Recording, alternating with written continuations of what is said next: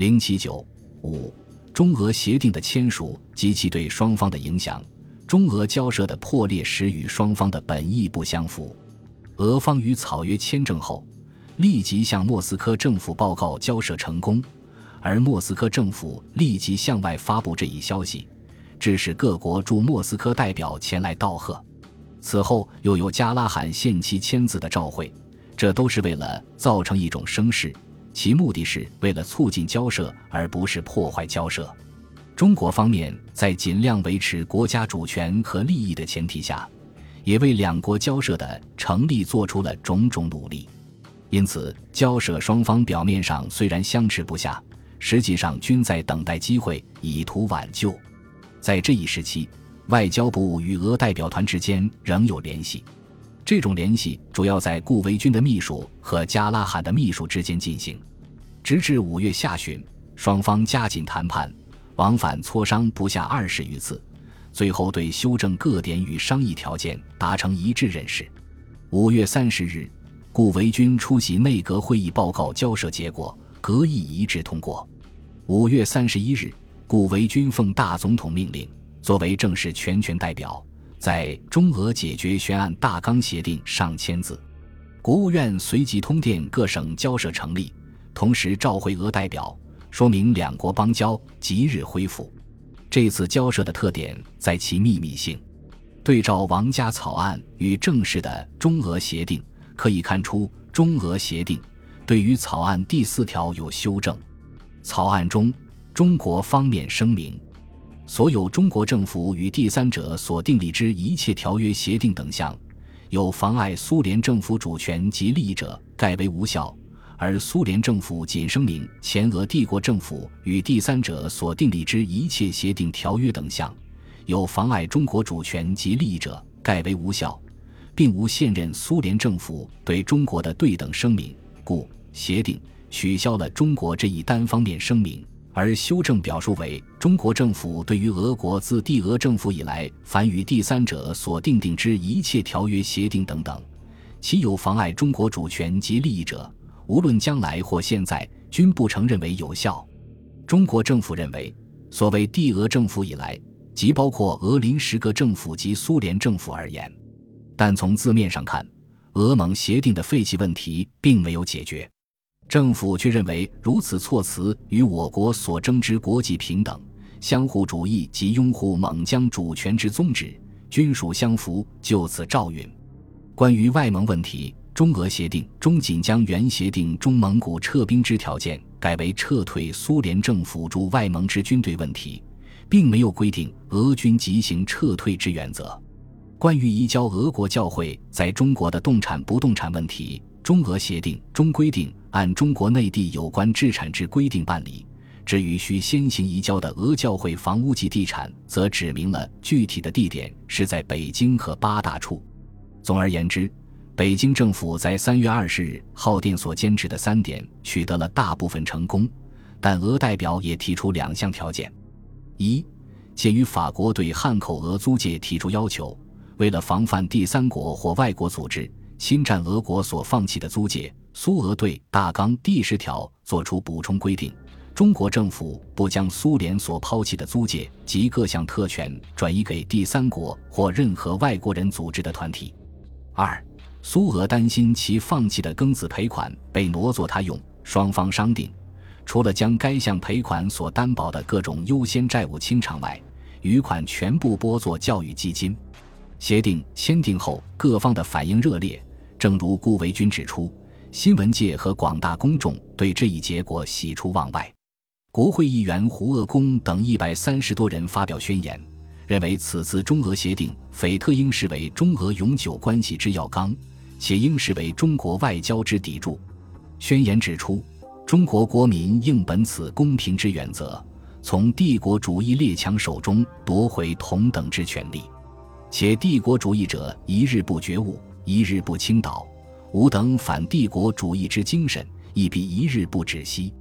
上海闸北市民也发出通电，认为协定为中国外交开一新纪元，并提出此时一方面要一致庆祝中俄邦交，另一方面要向帝国主义列强收回治外法权，庚子赔款及废除不平等条约，撤退在中国内地的外国军队，谋求中国独立。晨报认为，协定虽将中俄邦交正式恢复，然签字者仅其大纲，而有待于会议之事项尚多。该报指出，我国之当局能否诚意办事，无柴可于将来之会议是否顺利，而不至于延长期间断之，并且愿俄国能一如其宣言者忠实履行，使我国民有以知其信用也。唐绍仪认为，中俄协定，中国所得甚多，俄国自卫使丝毫无力，而其比例待六与四耳。广东当局及奉天当局都从自己的立场出发，对协定做出了不同的反应。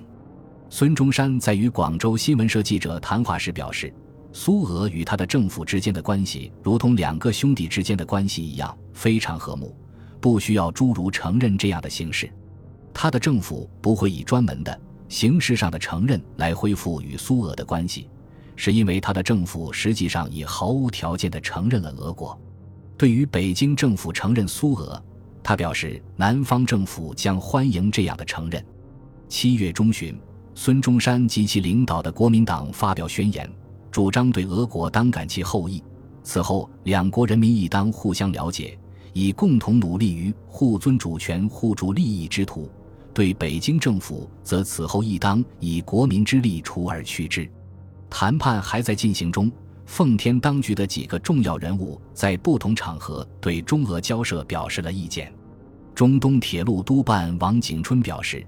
中国收回权力已不少，应早日签字。中东铁路护路司令、东三省特别行政区长官朱庆澜表示，中俄交涉，东三省当与北京取同一支步骤也。曾被奉章派为东省参与中俄交涉之代表的杨卓认为，奉行与北京当局政治上久无关系，独以中俄交涉关系甚巨，对外理应一致。奉方对于王家议定之协定当然赞成，并无反对。由此可知，奉天方面对中俄交涉持赞成态度。协定签署后，据说张作霖父子认为受到顾维钧、加拉罕的愚弄，在协定签字前没有告知他们，所以他们的态度由原先的赞成变为反对。王永江、王景春、袁金凯等人均认为，此项协定断送东省利权太大，曹锟为图顾魏，欲及苏俄为外援，遂将东省权力让与俄人，借以买好，所以他们对中俄协定力加反对。六月十四日，东三省省议会、教育会、商务会、农务会发表通电，表示东三省人民对于中俄邦交并不反对，但具体到中俄协定，因为北京既不知三省边界与俄毗连之利害得失，又不知东路航权与我国关系之重要，凡关于我之利权，皆置之于将来不可知之委员会，而独于东路利于俄人者，竟签字急于实行，故为三省及国家权力计，举财产生命皆可牺牲，独此项协定断难承认。后经中央政府派人对张作霖进行疏通，奉天对中俄协定大体上表示赞同，但坚持在开中俄会议时，对于东三省有关的中东路及中俄划界问题应采纳奉天的意见。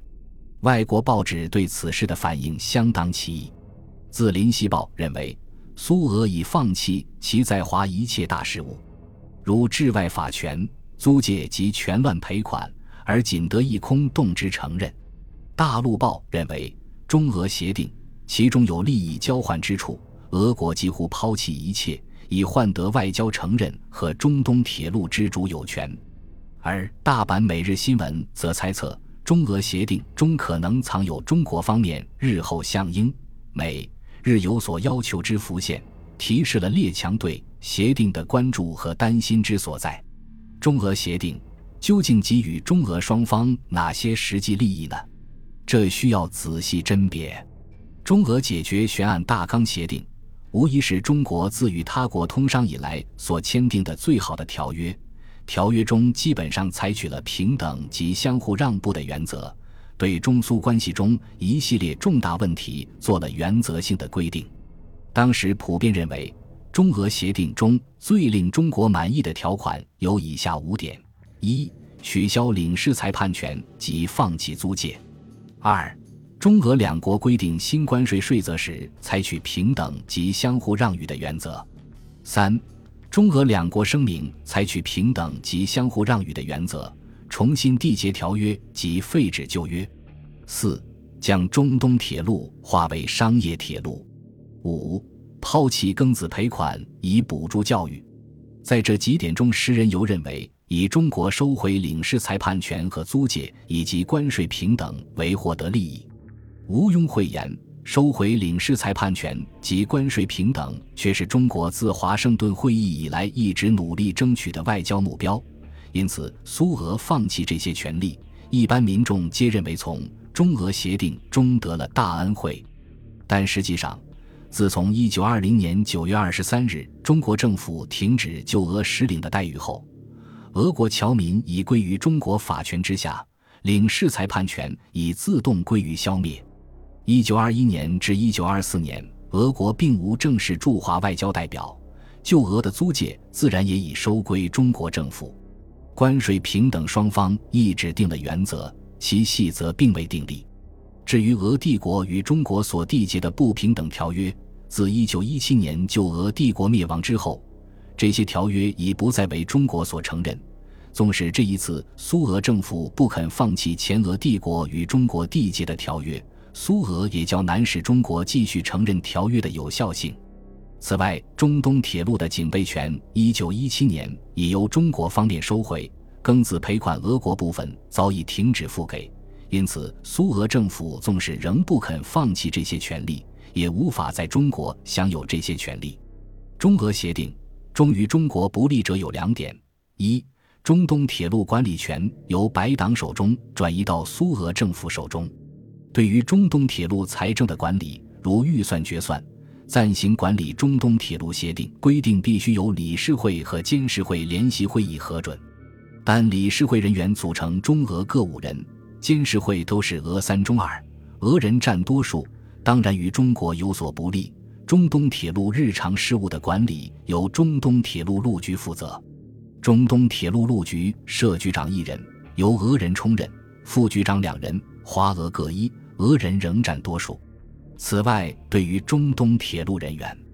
规定由中俄两国人民平均充任，但第七号声明书中对此做了补充规定，说各项位置应照谋事者之能力、技术及教育资格补充。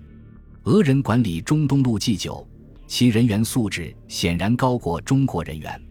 这条规定实际上推翻了铁路人员平均充任的原则，而维持俄人对中东路的操纵状态。二、苏俄撤退外蒙古驻兵问题仍旧不能得到解决。加拉罕空许中国政府在两国会议时解决撤兵问题，而对会议又采取拖延战术，最终的结果是一九二四年六月十三日，即中俄协定签订后不足半个月，外蒙古当局宣布成立蒙古人民共和国。直至一九二五年三月，苏联政府召回北京政府，苏联政府已进行撤退外蒙红军，并限时已完全撤进。中俄协定给予俄方的利益体现在对其承认上，当时苏俄急于获得中国的承认，以便加强其在远东的国际地位，这一点在大纲签订后即行实现。两国恢复了使领关系，互派大使，并移交了旧俄使领馆。同时通过一九二四年九月的奉俄协定及其后中东路的改组，苏俄终于控制了中东铁路。大纲中规定有关两国悬案的解决办法将召开正式会议具体商定，将要在会议中解决的问题有：废除前俄帝国政府与中国政府间所定的一切条约及重订新约；苏联从外蒙古撤军问题；划定疆界问题；两国边界江湖及其他流域上的航行问题；中东铁路的赎回问题；订立商约问题；讨论赔偿损失问题；对俄国教会房屋及地产的处置问题；取消治外法权与领事裁判权之后苏联在华人员的地位问题。也就是说，绝大部分的协定条款要在中苏正式会议中落实，而这一会议本应于协定签字后一个月内召开，六个月内开完。但延至一九二五年八月二十六日中苏会议才举行开幕式，此后时断时续，到一九二六年十月，会议无果而终。本集播放完毕，感谢您的收听，喜欢请订阅加关注，主页有更多精彩内容。